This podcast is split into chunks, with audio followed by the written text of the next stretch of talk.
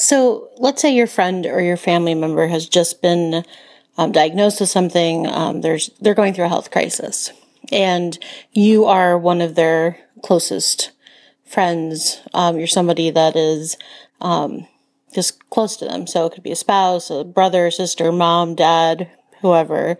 You are in their, let's say, kind of first circle of people.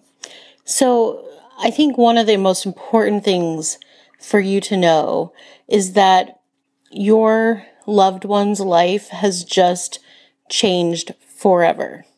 Like this is, even if it's a short lived thing, even if it's an acute thing, their life has just changed forever. There is no turning back from that moment when the doctor says to them that they have something, um, that they have to have like a major surgery, that um, they're going to be going through really hard treatment. There's just no turning back from that moment. So the person that you knew up to that moment is now a different person.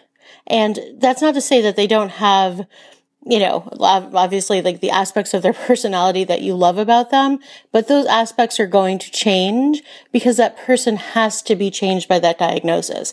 And the, the other thing I think that is really important here is that for you, you can turn that off. You can like forget that they have that illness for a second. You can go on with your daily day to day life. You can kind of like put that in the back of your head. You don't have to think about it all the time. They do. It is a 24 7 thing when you get diagnosed with something, when you're going through a health crisis.